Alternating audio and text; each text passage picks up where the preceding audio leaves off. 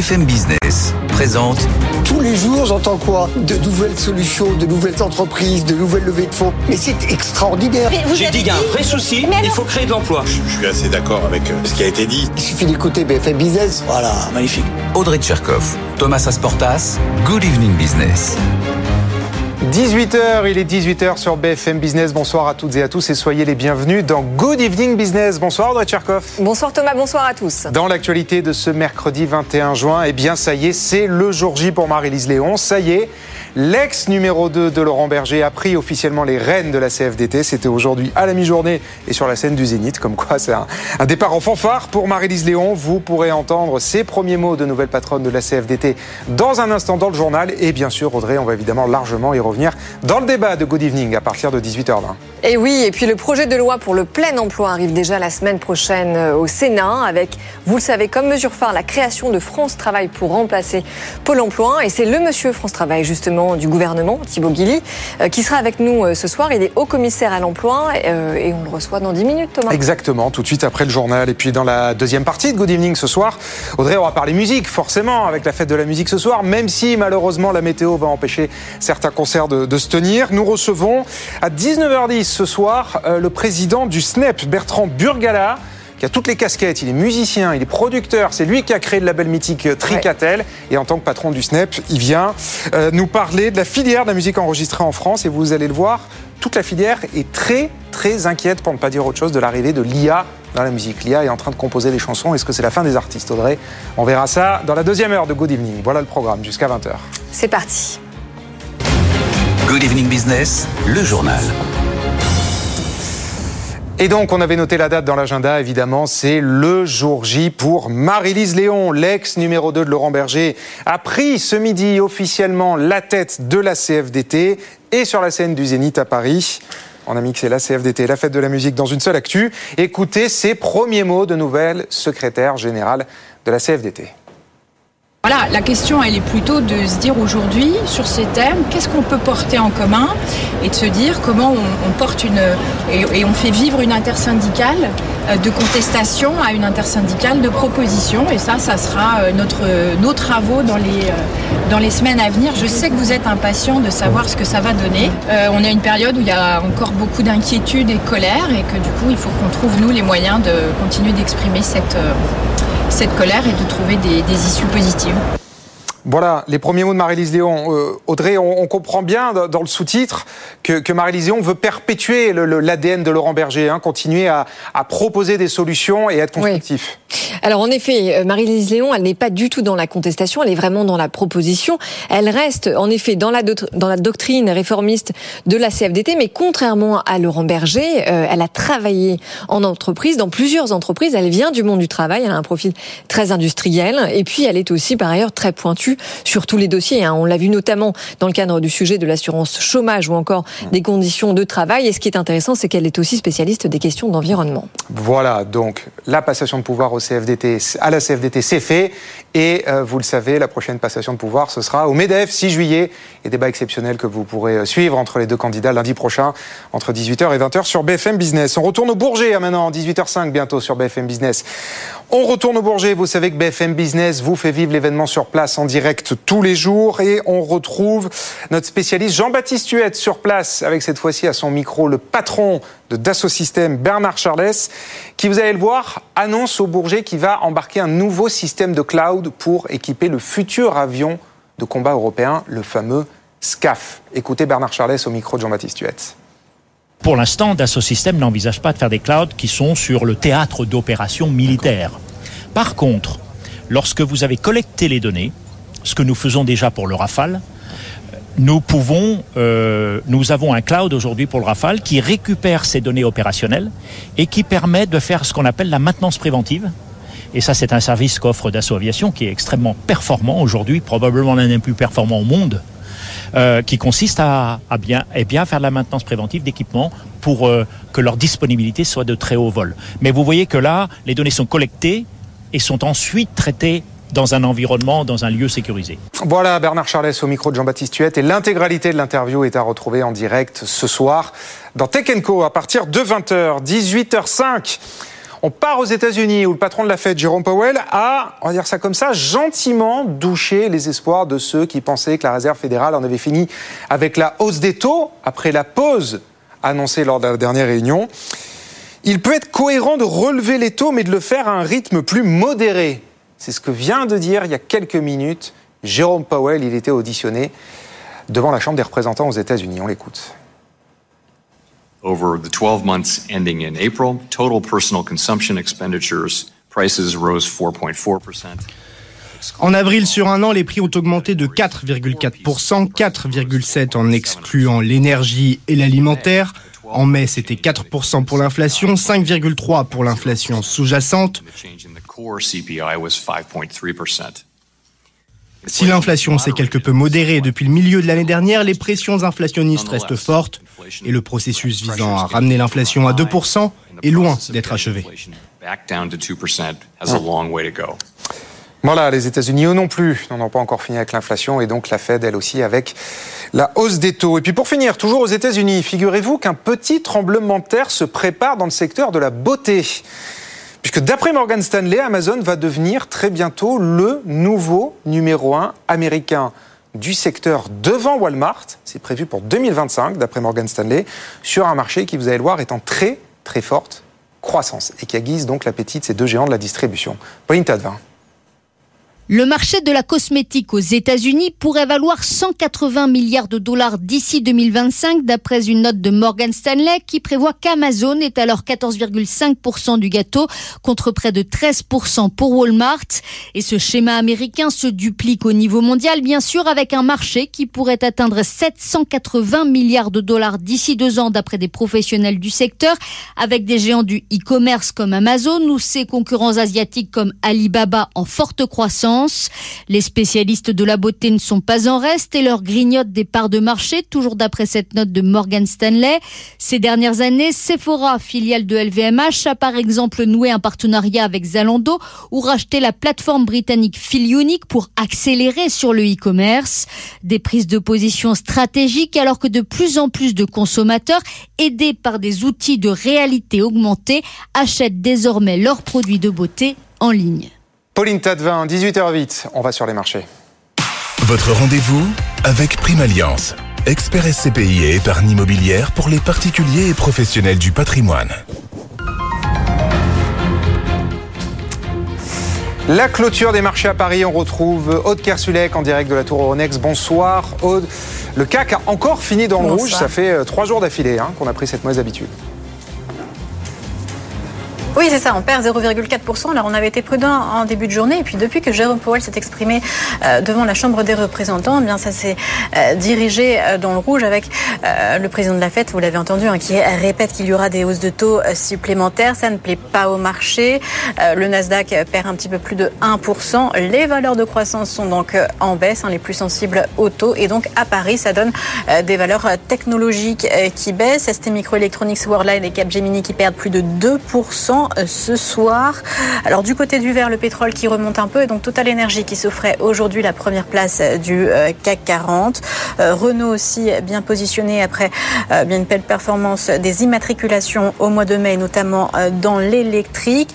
Euh, Du côté des euh, indices euh, européens, bah, c'était l'inflation euh, britannique hein, ce matin qui euh, touchait les marchés, euh, toujours aussi élevé à 8,7%. Ça a plutôt une implication sur les marchés obligataires, hein, avec le taux britannique à 10 ans euh, qui a décollé au-dessus de 4,4%. Ça reste bien cher quand même pour le Royaume-Uni.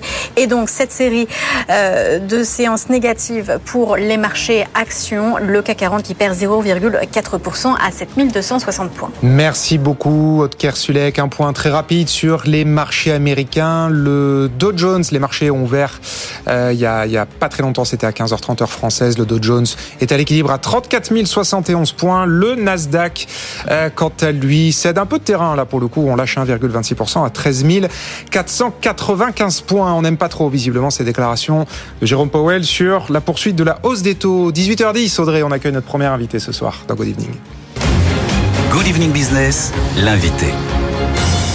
Et notre premier invité, c'est Thibaut Guilly. Bonsoir. Bonsoir. Merci d'être avec nous sur ce plateau. Alors, vous êtes au commissaire à l'emploi, vous êtes aussi euh, Monsieur France Travail, puisque c'est vous qui avez fait tout ce travail de l'ombre hein, de la réforme euh, à venir de Pôle Emploi. Ça va être évidemment une des mesures phares du projet euh, de la loi plein emploi qui va être examinée à partir de la semaine prochaine au Sénat. Euh, alors, je vais vous poser une question, même si je vous l'ai déjà posée, parce que vous êtes déjà venu sur ce plateau, mais est-ce que vous restez convaincu euh, du fait que ce projet va marcher? Parce qu'on parle quand même de faire travailler à la fois Pôle emploi, les missions locales, l'État, les collectivités. Euh, c'est un énorme travail d'équipe. Comment est-ce qu'on est certain que ça va fonctionner? Alors, certains, euh, certains, c'est dans l'action et c'est dans la concrétisation euh, que on, mesurera les, les, résultats. Mais en tout cas, c'est avec euh, plus de confiance encore que la dernière fois qu'on s'engage dans cette réforme euh, avec euh, Olivier Dussopt et puis avec le gouvernement. D'abord parce qu'en fait, c'est une réforme qui se construit par le terrain avec l'ensemble des acteurs de terrain. On a passé huit mois, 130 déplacements dans à peu près tous les territoires de France. Et vous avez parlé de faire équipe et c'est exactement la question de France Travail. Aujourd'hui, euh, on a, euh, je dirais, dans les dernières années, euh, finalement vaincu cette fatalité du chômage de masse et on a ouvert, et c'est une des priorités du président de la République, finalement cet objectif du plein emploi. Et le plein emploi, ça suppose qu'on accompagne les personnes, non pas seulement sur les offres d'emploi, mais plus on va avancer, plus c'est aussi un sujet de formation, parfois c'est des questions de garde d'enfants, de mobilité, de santé.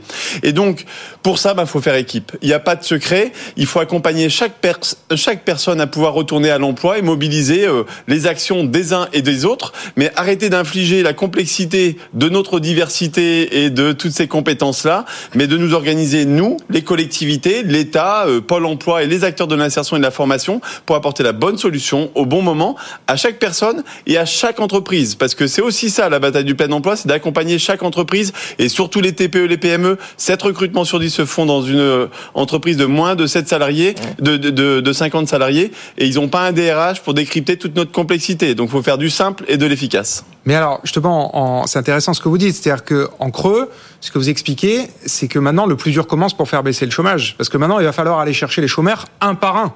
On a eu peut-être des mesures massives pendant le premier quinquennat qui ont permis de faire reculer mécaniquement le chômage. Là, maintenant, c'est le dernier kilomètre, entre guillemets, quoi. Pour arriver au plein emploi, il va falloir faire du sur-mesure et, comme vous dites, faire travailler tout le monde ensemble. Le plus dur commence pour faire reculer le, le chômage. Non le, le, le, plus dur commence, en tout cas, c'est vraiment une, une, une, nouvelle phase. Euh, une nouvelle phase, en fait, pour pouvoir aller vers le, vers, vers le plein emploi. Euh, ces, tensions de, ces tensions de recrutement qu'on connaît et qui sont encore plus fortes encore cette année que l'année précédente. Mmh. Euh, 61% des entreprises anticipent des difficultés vraiment très importantes de recrutement, de la plus petite à la plus grande, dans tous les secteurs, mmh. dans tous les territoires. Mais c'est aussi une opportunité de justement d'aller vers le plein emploi, de permettre à des personnes, y compris qui parfois s'étaient senties relégués, avaient abandonné même l'idée de pouvoir retrouver un travail, de pouvoir se remettre, euh, euh, de, de, de, pouvoir accéder à l'autonomie, à la dignité par le travail. Et donc, euh, effectivement, vous parlez de sur-mesure, vous avez complètement raison. Chaque... Euh... mais c'est le plus difficile. Oui, c'est... Enfin, c'est c'est à la fois c'est à la fois difficile mais en tout cas c'est tout à fait possible parce mmh. que on a la chance de vivre dans un pays dans lequel d'abord on met des moyens, on, investit euh, des moyens dans l'insertion, dans la formation, dans l'emploi. Euh, il, il, manque pas de combattants, euh, j'ai envie de dire, dans le secteur public, dans le secteur euh, privé. Les collectivités euh, sont mobilisées, les régions sur la formation, les départements sur l'insertion. Maintenant, il faut qu'on coopère mieux, être un petit peu plus efficace pour pouvoir apporter les bonnes solutions et accélérer les retours à l'emploi. Mais je rebondis sur cet objectif qui est le vôtre d'arriver au plein emploi, malgré d'ailleurs les dernières prévision, hein, puisque même la Banque de France annonce que le chômage va augmenter. Aujourd'hui, on est à 7,1%. Vous visez les 5% pour 2027. Donc concrètement, la réforme de France Travail, euh, elle doit faire baisser le chômage à elle seule de combien de pourcentage?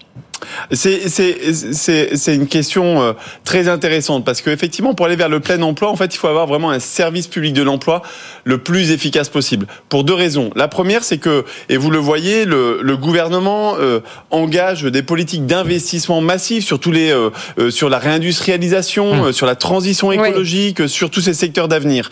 Mais si on investit dans ces usines, dans ces projets, et que on manque de ressources, de candidats pour pour y arriver, ça ne fonctionne pas. Donc il faut bâtir un service RH de la nation, un service RH dans chaque territoire plus efficace pour transformer ces investissements, cette attractivité qu'a la France maintenant et cette dynamique économique en emploi. Ça, c'est le premier sujet. Et puis le, le deuxième sujet, c'est que bah, si vous avez un service public de l'emploi plus performant, vous créez des emplois de façon nette supplémentaire. Un exemple, aujourd'hui, on met un peu plus de 40 jours pour pourvoir un emploi en moyenne, pas loin de 45 jours. Quand vous économisez une journée, si on va un jour plus vite, Hum. Eh ben c'est 25 000 emplois créés supplémentaires. Euh, parce, parce que ces 25 000 emplois en attente, eh ben, qui ne sont plus en attente, et donc ça, concrètement, c'est de la création nette d'emplois. Donc si vous gagnez 10 jours, par exemple, ben, c'est 250 000 emplois supplémentaires. Ah Et tout le rapport, en fait, qui a été euh, proposé, qui a été élaboré, en fait, c'est un plan d'action, c'est une feuille de route sur Pardon, mais 5 juste- ans. alors, parce que ces chiffres, ils sont hyper intéressants, mais ils viennent, d'où? Comment vous êtes arrivé à ces chiffres-là?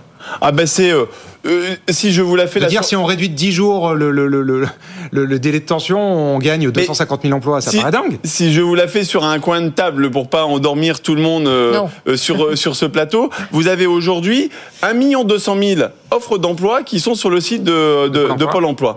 45 jours en moyenne. Bah, si vous raccourcissez Ah oui, le délai, tout simplement. bah, c'est aussi simple ça, que ça.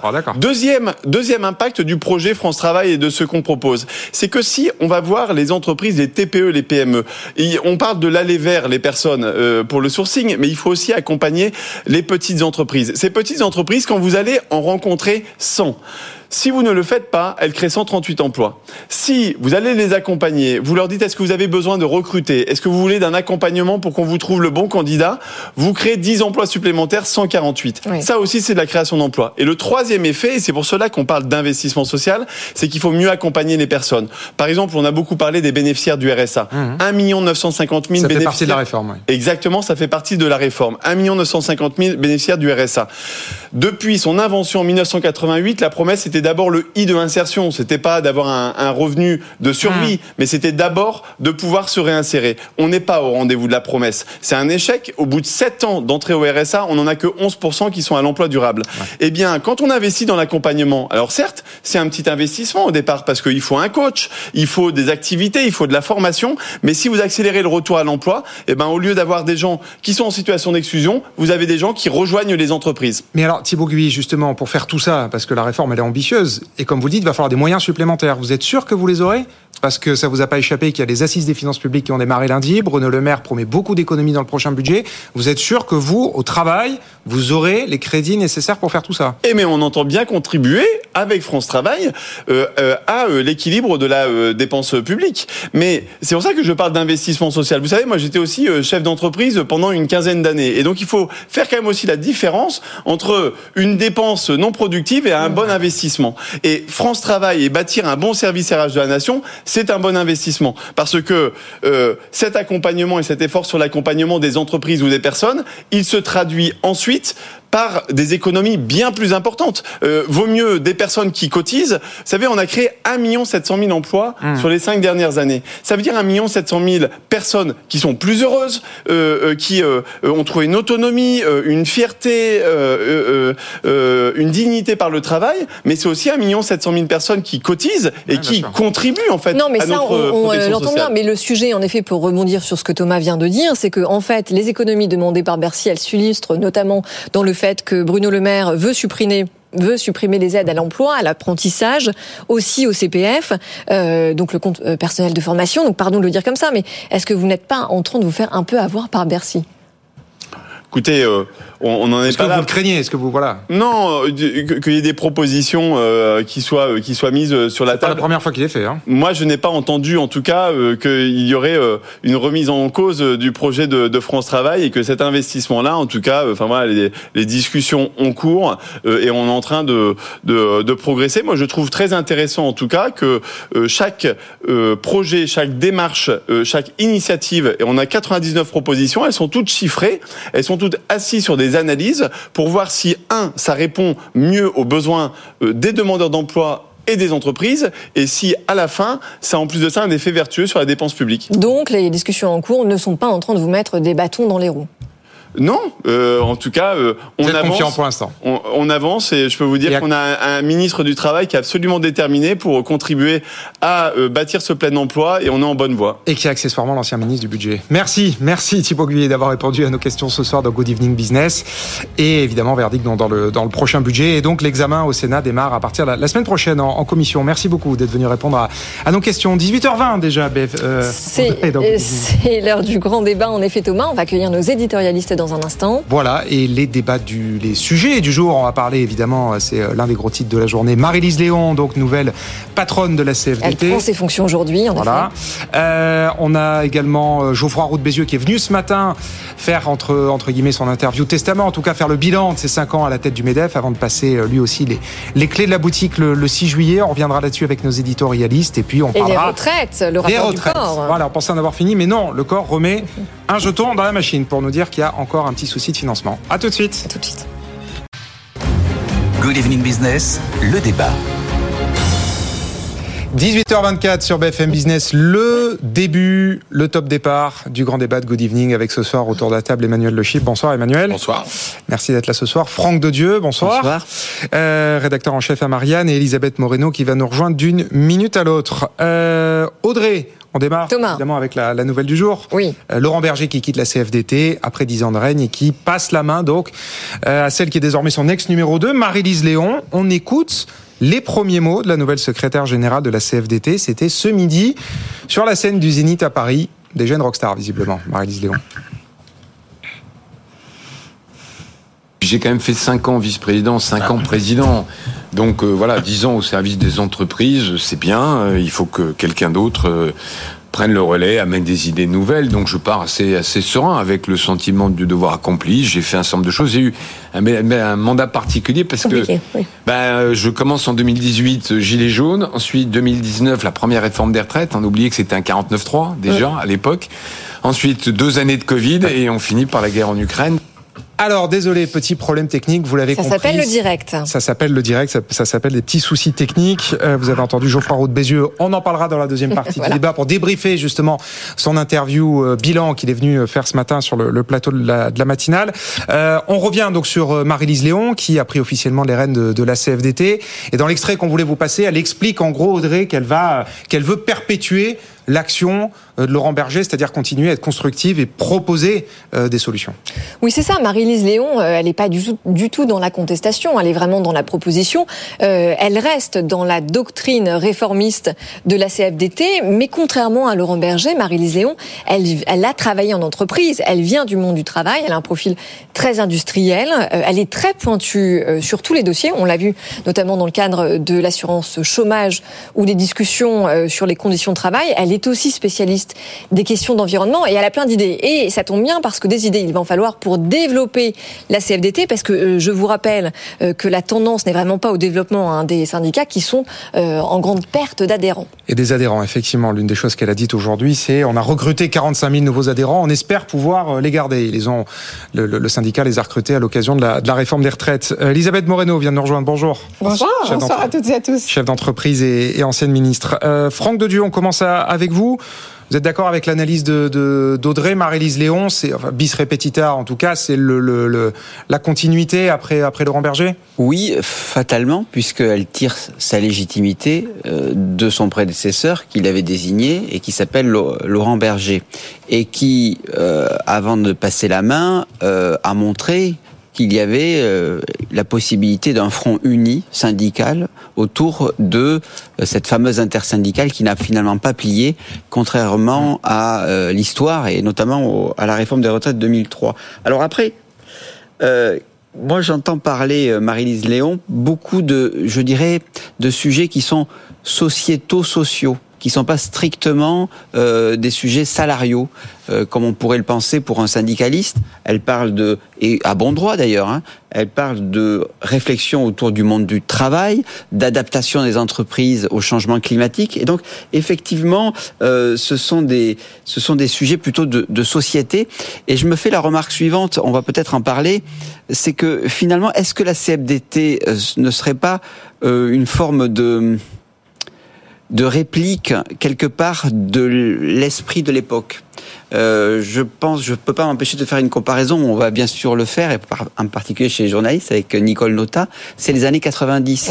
C'est l'époque où la deuxième gauche est triomphante sur le plan idéologique et où, euh, je dirais, elle fait une sorte de, de tournant non pas libéral, mais ou social libéral, mais de de quelque part de compromis historique avec le capitalisme et avec le libéralisme. Et finalement ça a été un échec puisqu'on en croit Nicole Nota qui sera tout de même euh, enfin l'avenir de Nicole Nota qui sera ensuite présidente du siècle qui est vraiment l'incarnation mm. euh, je dirais des élites euh, et qui je dirais tourne le dos à, à au syndicalisme tel qu'on l'imagine aujourd'hui comme une sorte de contre-pouvoir par rapport au patronat et donc la question c'est de savoir finalement la CFDT alors je sais pas si c'est positif ou pas positif, mais elle est, euh, elle est, elle est à l'image de l'esprit du temps qui domine.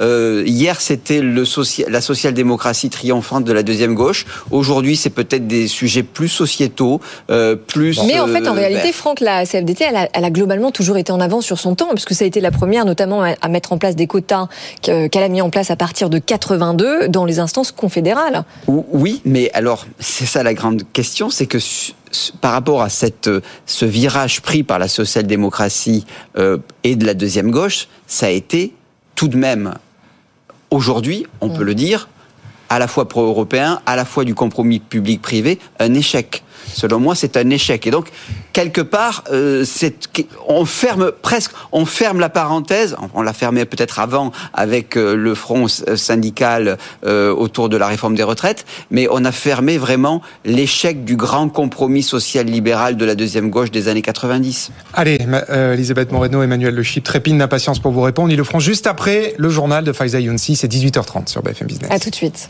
BFM Business, l'info éco. 18h30, un point sur l'actu avec vous, Faiza Younsi. Bonsoir Faiza. Bonsoir Thomas, bonsoir Audrey, bonsoir à tous. Une semaine après avoir acté une pause dans la hausse des taux, le président de la Fed, Jérôme Powell, était auditionné tout à l'heure à la Chambre des représentants. Il réaffirme devant les, partenaires, devant les parlementaires que le combat contre l'inflation n'est pas terminé et qu'il reste un long chemin à parcourir pour la ramener à 2%. D'ailleurs, il a aussi euh, annoncé que les taux devraient être relevés d'ici la fin de l'année, mais à un rythme plus lent.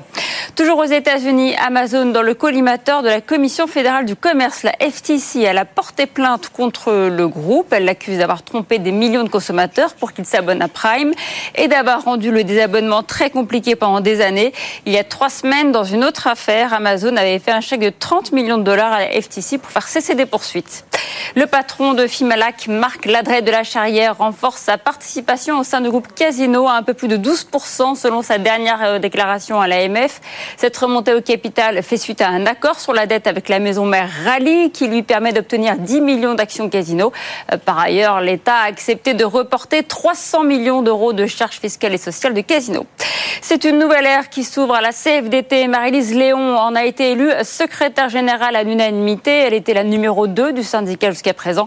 Elle succède donc à Laurent Berger qui a été à sa tête pendant 10 ans. C'est la deuxième femme à prendre les rênes de la CFDT après Nicole Nota. Getir quitte le marché français. Le spécialiste des courses express s'est mis en quête d'un repreneur pour ses activités dans le pays. Le groupe turc pointe du doigt un environnement juridique complexe, des réglementations imposées par les mairies. Ce contexte rend la réussite de l'entreprise difficile à expliquer le groupe dans un communiqué.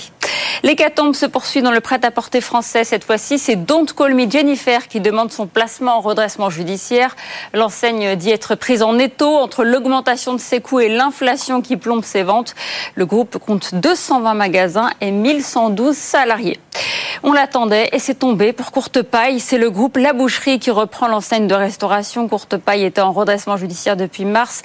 87 de ses restaurants sur les 216 sont sauvés, ce qui veut dire 1500 employés vont être licenciés. On jette un œil à la bourse de Paris. Elle a perdu ce soir 0,46%. Clôture du CAC 40, 7260 points. Merci beaucoup Faiza. On vous retrouve à 19h30 pour un nouveau journal. 18h33, c'est reparti pour le grand débat. Good Evening Business, le débat. Avec autour de la table Emmanuel Le Chiffre, Franck Dedieu et Elisabeth Moreno. Elisabeth, vous vouliez réagir à ce que disait euh, Franck Alors, Dedieu on précise Thomas que Elisabeth Moreno a été nouvellement élue à la présidence de la fondation euh, Femmes at numérique. at numérique. Et je m'en réjouis parce qu'on a besoin de femmes dans ce monde numérique. Alors, bien sûr que je voulais réagir euh, à ce que Franck vient de dire. Moi d'abord, je me réjouis de voir que les deux plus grands syndicats français ont maintenant à leur tête une femme. C'est totalement historique. C'était jamais arrivé jusque maintenant. Et je veux croire que s'il y avait eu plus de femmes euh, à la tête de certains syndicats, la situation euh, des femmes dans le monde du travail serait peut-être meilleure qu'elle ne l'est euh, aujourd'hui parce que ce sont des sujets qui ont été euh, très très très rarement pris à bras le corps.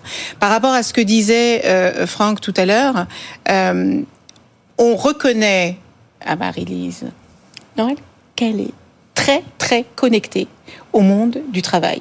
Elle connaît très très bien le monde du travail. C'est une diplômée en chimie, c'est une femme qui a toujours été intéressée par les questions euh, euh, environnementales.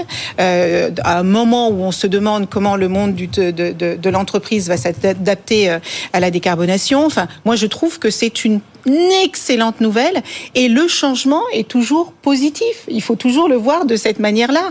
Euh, euh, Laurent Berger la prépare, je crois, depuis plusieurs années. Elle est arrivée en 2018. Oui, ça fait Elle a 18 mois que c'est dans l'étude. 18 Voilà.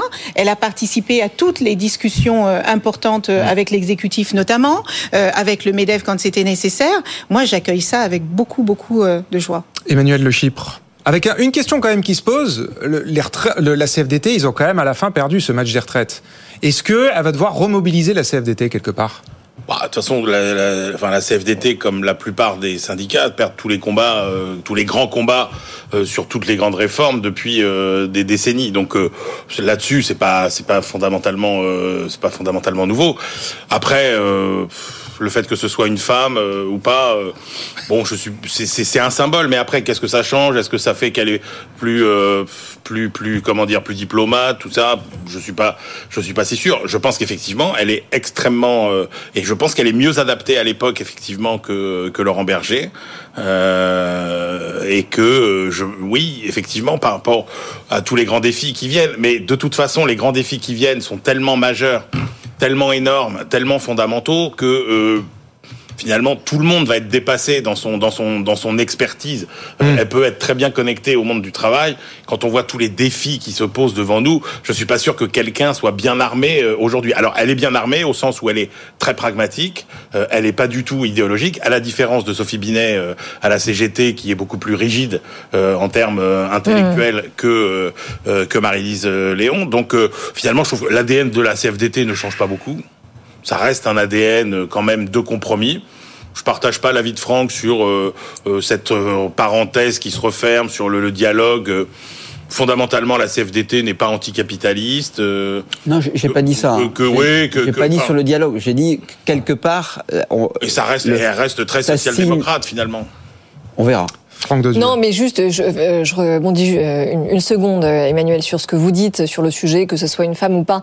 Est-ce que c'est- c'est important? Oui, c'est important parce que ça veut dire que finalement les femmes commencent enfin à briser ce plafond de verre parce que euh, on sait qu'elles sont complètement sous-représentées parmi euh, les élus et ça, ça concerne vraiment tous les secteurs d'activité. hein. Je vous rappelle que depuis 2017, le Code du travail impose la mixité euh, dans les compositions des listes des candidats aux élections du CSE, mais il n'y a euh, aucune obligation euh, je par, trouve ça, par la alors, suite. Pour corriger, je trouve ça euh, très positif en termes de symbole.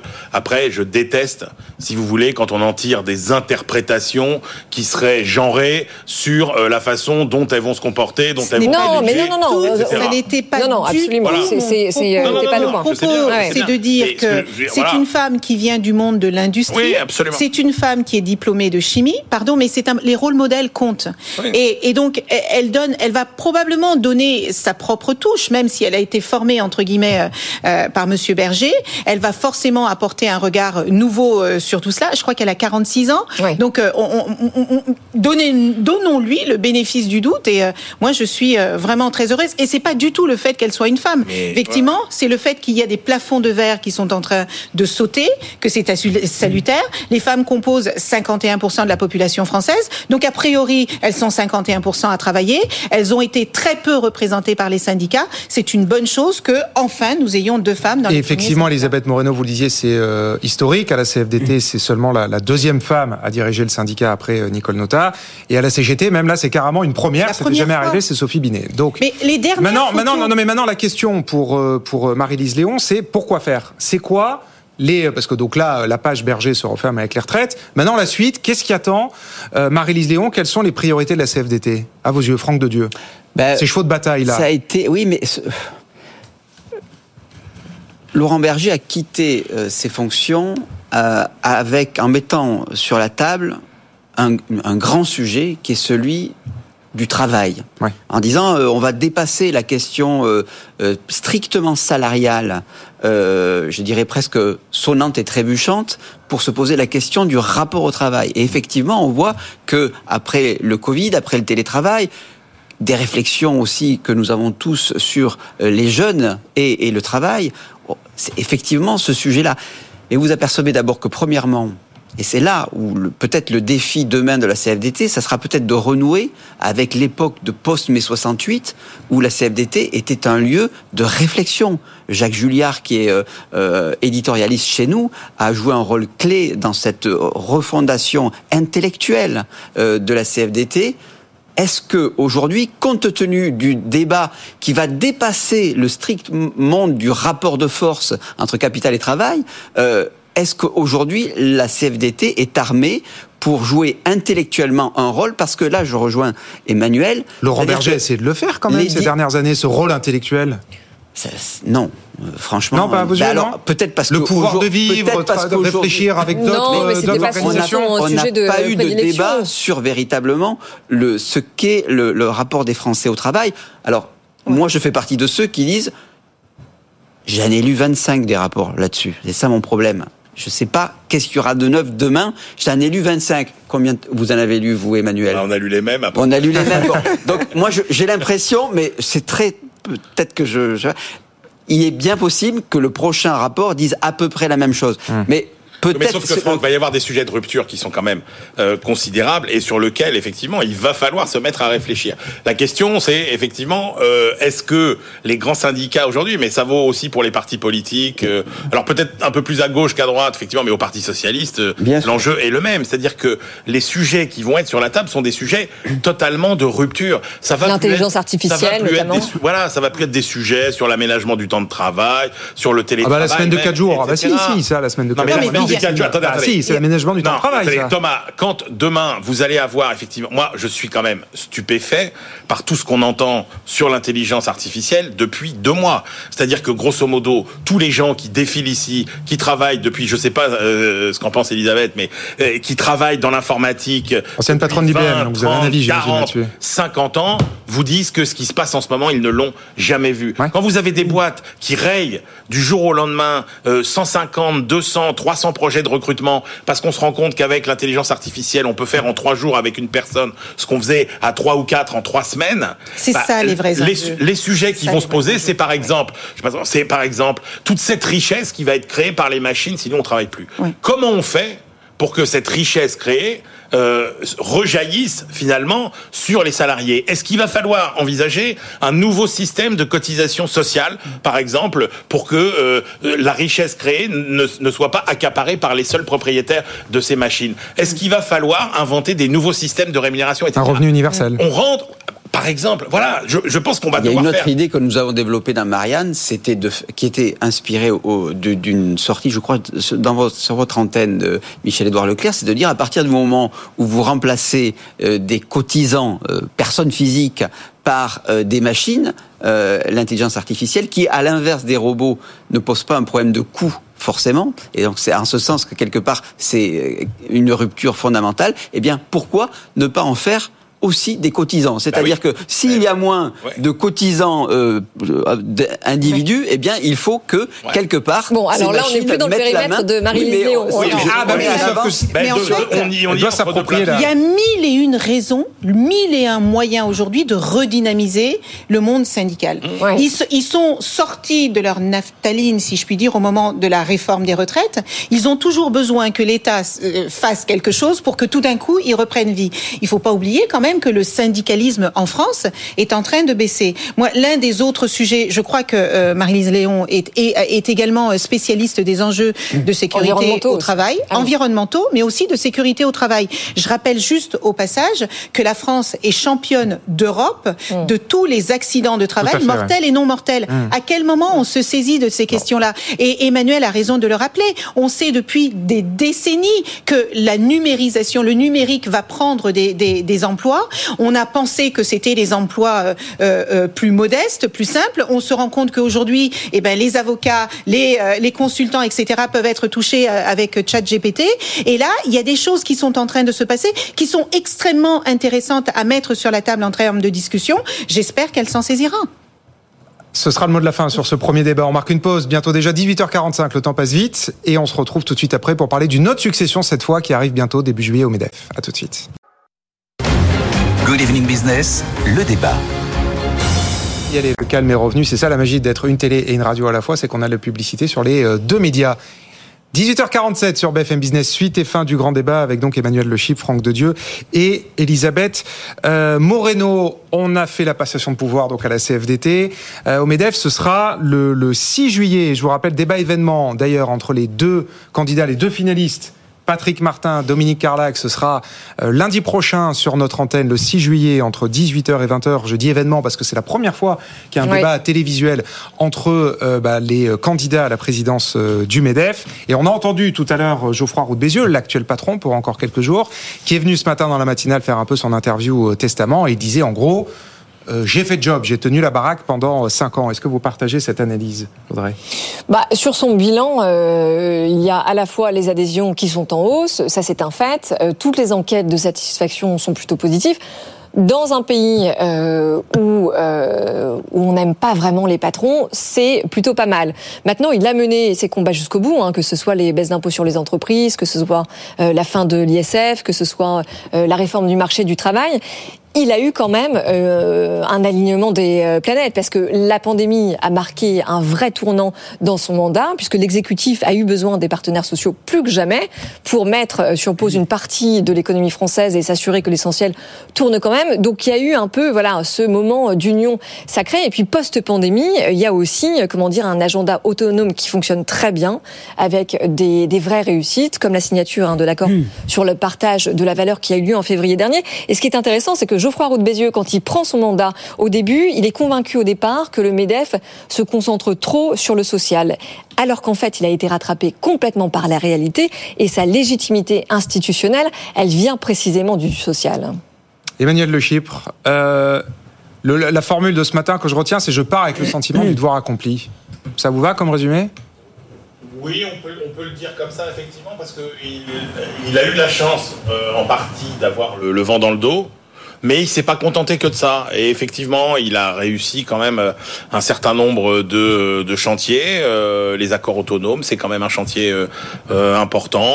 il a pas, il n'est pas resté les deux pieds dans le même sabot pendant la pandémie. Donc oui, c'est un, c'est un bilan qui est, qui est positif, qui qui peut paraître assez facilement positif, mais il a quand même été chercher quelques quelques avancées. Donc je trouve que c'est plutôt un bon bilan. C'est assez amusant de voir que finalement, euh, beaucoup de patrons euh, du MEDEF euh, arrivent avec des ambitions très sociétales, etc. Puis alors à chaque fois, ils sont rattrapés par l'histoire. C'était le cas de Laurence Parisot. Mais lui, c'était pas le cas. Hein. il n'est pas arrivé avec une c'est l'inverse. Non, ce que je veux dire, c'est qu'ils arrivent tous avec des intentions qui sont contredites ah oui. par, les faits. Ensuite, que, que Laurence Parisot, elle est arrivée à la tête du MEDEF avec une envie de faire déborder le MEDEF sur toutes les questions sociétales, etc. Puis elle a dû se focaliser sur toutes les conséquences de la crise de 2007, 2008 euh, euh, et faire plus que jamais patronne euh, des patrons. Mm. Et puis Geoffroy Roux de Bézieux qui lui voulait se recentrer sur effectivement la compétitivité, la fiscalité, l'entreprise, etc. Bah, il a été obligé mm. de faire beaucoup de, de, social. Même s'il a aussi obtenu des, baisses d'impôts. Franck de Dieu. Sur le bilan. Sur le bilan. Alors moi, la question que je me pose, c'est est-ce qu'un bon bilan patronal, c'est un bon bilan pour le pays? En fait, euh, on pourra en débattre pendant à peu près une dizaine. euh, attention. L'épreuve de philo, l'épreuve de bac de philo est passée. Terrain hein, glissant, on est sur BFM Business. Alors, Allez-y. Non, non, mais la vous question avez est 4 légitime. heures. Alors. Non, de façon plus générale, moi, je, je relèverai quand même deux sujets euh, qu'il faut mettre à son actif.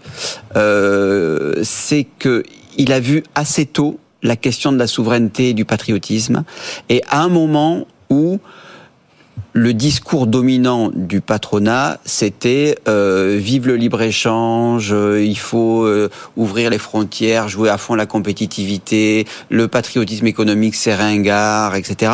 Il a vu assez tôt euh, l'intérêt de maîtriser la chaîne de production et de donner au patron l'envie d'investir et d'aimer son pays.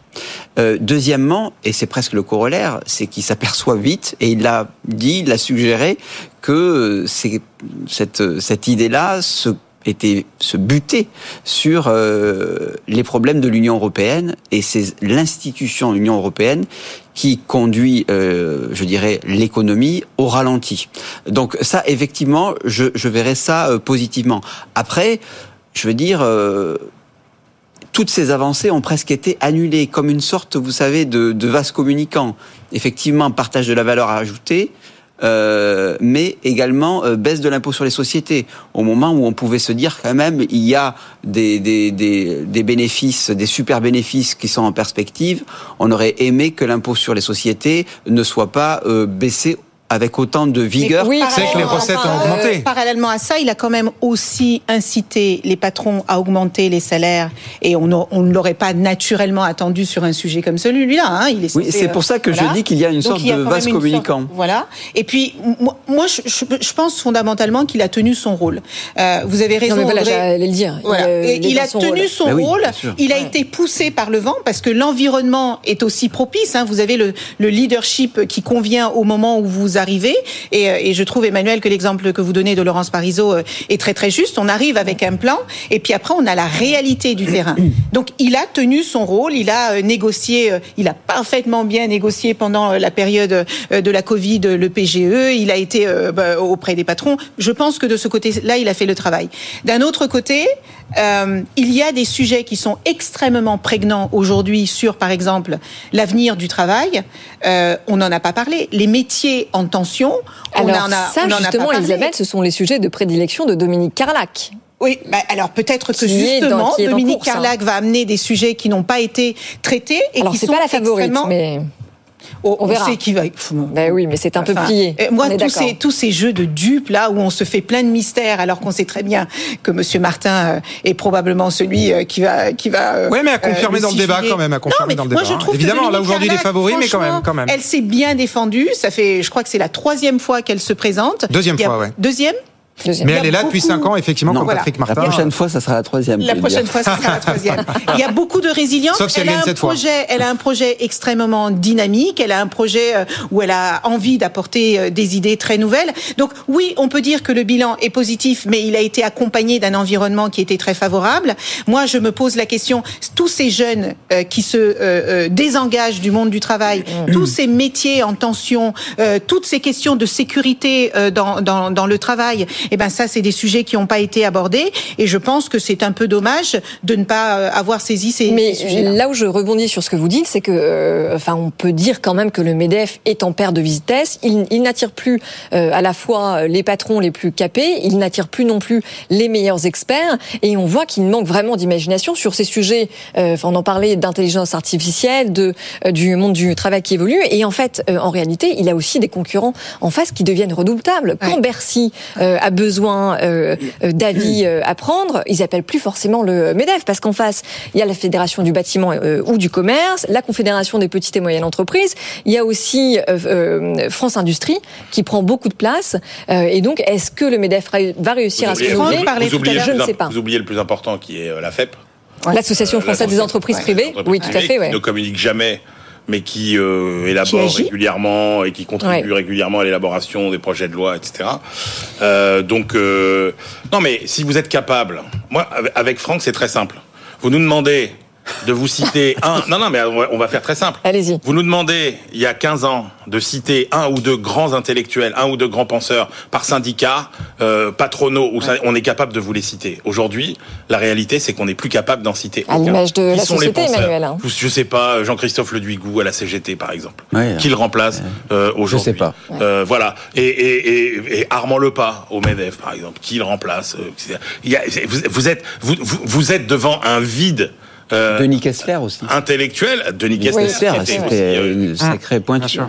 euh, qui, qui pense aujourd'hui? Alors, il y a un double défi. Alors, vous me direz, de toute façon, vu qu'on est confronté à des défis considérables, peut-être que ce sont ces défis qui vont euh, faire les penseurs et que vont émerger partout des, des nouveaux intellectuels qui vont se pencher sur ces sujets-là. Parce que la réalité, c'est qu'ils sont tous partis euh, ailleurs. Alors, on va pas refaire les raisons pour lesquelles Mais à les l'image partis de la sphère politique et les aussi. syndicats, voilà, Oui. se sont vidés de leur substance Ah euh, intellectuelle. Et c'est vrai que ces gens sont partis ailleurs. Alors après, vous avez des think tanks qui sont un peu euh, satellites de, de, de, de toutes ces organisations. C'est-à-dire que l'expertise, euh, on Le mot de la fin pour crise vous, de la Franck, le débat est déjà représentation. fini. Et Non, cette, si je peux cette juste crise de la représentation, quand elle touche Vraiment, en rapport 5 à ce secondes, que- Elisabeth, Par rapport à ce que là. Franck disait tout à l'heure sur l'Union européenne, il y a beaucoup de choses aujourd'hui qui se passent à Bruxelles Bah oui. et le MEDEF n'a pas été. euh, Et Geoffroy Rodriguez l'a reconnu ce matin, effectivement. Voilà. Il dit c'est l'angle, mort de mon, l'angle mort de mon mandat. Merci, merci beaucoup à, à tous les trois d'avoir été là.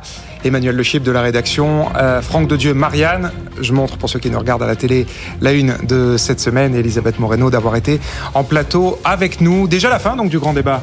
Audrey. Oui, mais on reste ensemble. Évidemment, nous allons parler de la fête, de la musique, mais pas que. Tout à fait, notre invité euh, Bertrand Burgala, euh, notre inv- euh, ouais, à 19h10 et puis ce sera donc après le après le journal de 19h et à 19h30 la grande interview d'Edwige Chevrillon. À tout de suite.